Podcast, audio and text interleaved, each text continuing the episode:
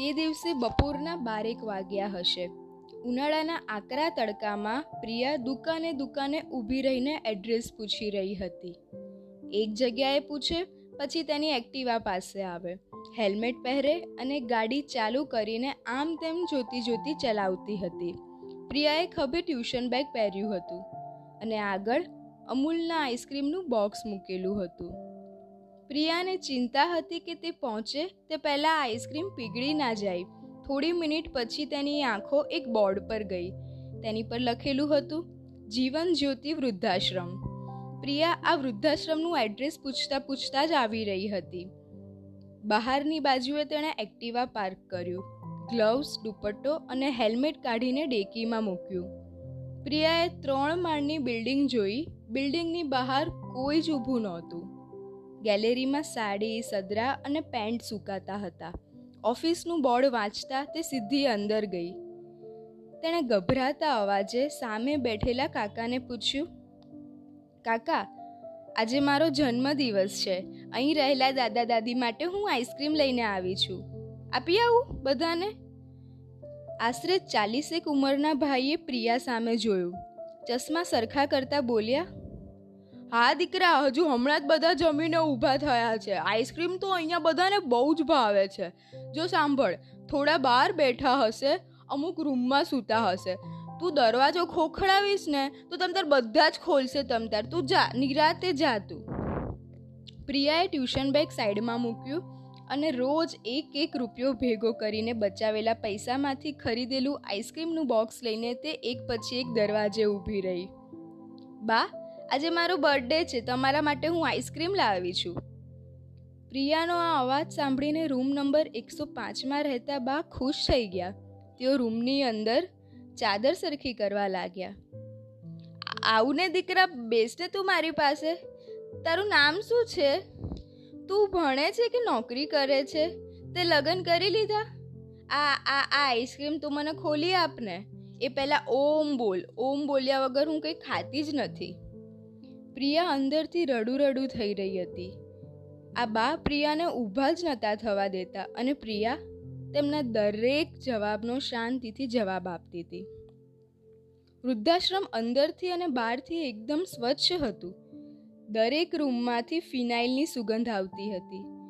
પંખો ધીમો ચાલતો હતો, જાણે કે કોઈ ધબકારા સંભળાતા હોય. દરેકના રૂમ એકદમ વ્યવસ્થિત અને ચોખ્ખા. હોલમાં છ સાત લોકો બેઠા હતા. એક દાદા બધાને ગુજરાત સમાચારની હેડલાઇન સંભળાવતા હતા. બીજા રૂમમાંથી શ્રી કૃષ્ણ શરણમ્મની ધૂન વાગતી હતી. બધાની આંખો કંઈ કહેતી હતી. દરેકની આંખોમાં એક વાર્તા છુપાયેલી હતી. ખુશી હતી, દુઃખ હતું. રૂમ નંબર બસો ચારમાં એક દાદા પુસ્તક વાંચી રહ્યા હતા. તેમના રૂમમાં ટેબલ પર એક બાજુ ભગવાનના ફોટા અને બીજી બાજુ પુસ્તકોનો ઢગલો હતો. પ્રિયાએ દરવાજા પર ટક્કોર મારતા કહ્યું, દાદા, અંદર આવું. આઈસ્ક્રીમ લાવી છું તમારા માટે. સફેદ સદરો અને સફેદ લહેંગામાં દાદાની સાદગી છલકાતી હતી. તેમના ચહેરા પર અલગ જ તેજ હતું. અરે અરે, અંદર આવને દીકરી. આઈસ્ક્રીમ તો મને બહુ ભાવે. એમાં પણ મેંગો ડોલી તો મારી ફેવરેટ છે. પ્રિયાએ તેના હાથમાં રહેલા પેકેટને જોઈને કહ્યું સોરી દાદા મેંગો ડોલી નથી લાવી, મલાઈ કુલ્ફી લાવી છું. ચાલશે? દાદાએ પુસ્તક સાઈડમાં મૂક્યું અને બોલ્યા, હા હા, આઈસ્ક્રીમ તો આઈસ્ક્રીમ જ હોય ને, એમાં શું? દીકરી, તને પુસ્તકો વાંચવા ગમે? હા, દાદા. મારી પાસે બહુ બધા છે. તને સમય હોય ત્યારે આવીને વાંચજે. ઘરે લઈ જઈશ તો પણ કોઈ જ વાંધો નહીં. તારું નામ શું છે દીકરી? પ્રિયા. વાહ, બહુ મસ્ત નામ છે. તને ખબર છે પ્રિયા? મહિનાઓ પછી મેં આ બિલ્ડિંગમાં કોઈ નવો ચહેરો જોયો. આખો દિવસ હું એકલો એકલો ગાર્ડનમાં આટા માર્યા કરું. થાકું? એટલે સૂઈ જાઉં. પ્રિયા શાંતિથી પલંગ પર બેસીને દાદાની વાતો સાંભળી રહી હતી. બંને જણા જાણે એકબીજાને જન્મો જન્મથી ઓળખતા હોય તેમ વાતો કરતા હતા. આજે દાદા એકદમ ખુશ હતા. બીજી વાર ચોક્કસ મળવા આવીશ એમ કહીને પ્રિયા ઘરે ગઈ. બીજે દિવસે પ્રિયા એ જ એડ્રેસ પર આવી. સાંજનો સમય હતો. તે દોડતી દોડતી બીજા માળે ગઈ. દાદાના રૂમ પાસે જઈને ઊભી રહી. રૂમ ખાલી હતો. પંખો બંધ હતો. પ્રિયાએ આજુબાજુ પણ જોયું. રૂમમાં, બાજુના રૂમમાં સૂતેલા બાને પૂછ્યું, અને બાના શબ્દો સાંભળીને પ્રિયાના હાથમાં, પ્રિયાના હાથમાંથી મેંગોડોલી નીચે પડી ગઈ. પ્રિયા દાદાને મળવા આવી એ પહેલાં દાદા આ દુનિયા છોડીને ચાલ્યા ગયા હતા. સવારે હાર્ટ એટેકથી તેમનું મૃત્યુ થયું. પ્રિયાએ રૂમમાં નજર ફેરવી.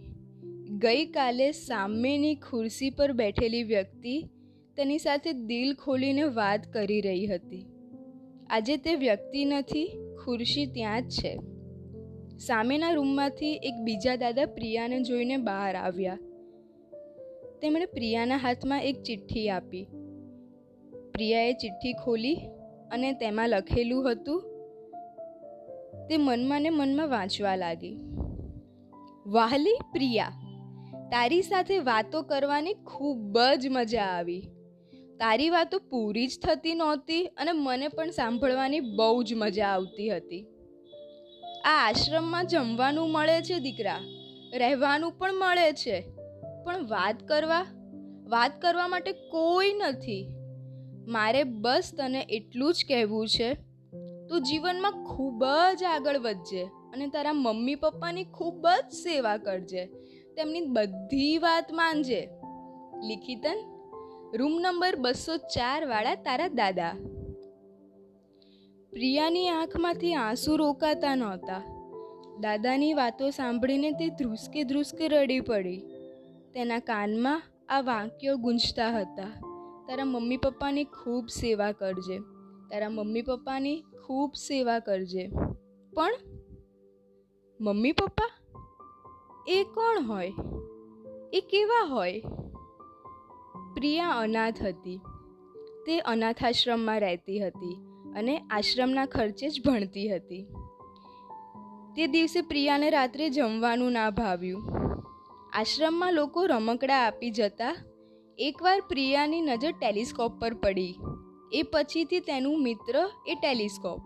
બધા કહેતા, પ્રિયા, તારા મમ્મી પપ્પા છે ને આકાશમાં રહે છે. તેઓ સ્ટાર બનીને તને જોવે છે. માણસ જ્યારે મરી જાય, ત્યારે તે એક તારો બની જાય છે અને તમને ઉપર આકાશમાંથી જોયા રાખે. એ તમારી સાથે જ હોય છે. પ્રિયાએ ટેલિસ્કોપમાં જોયું. તે રાત્રે તેને એક ચમકતો તારો દેખાયો. એ તારો જોઈને બોલી, દાદા, તમારા માટે હું મેંગો ડોલી લાવી હતી.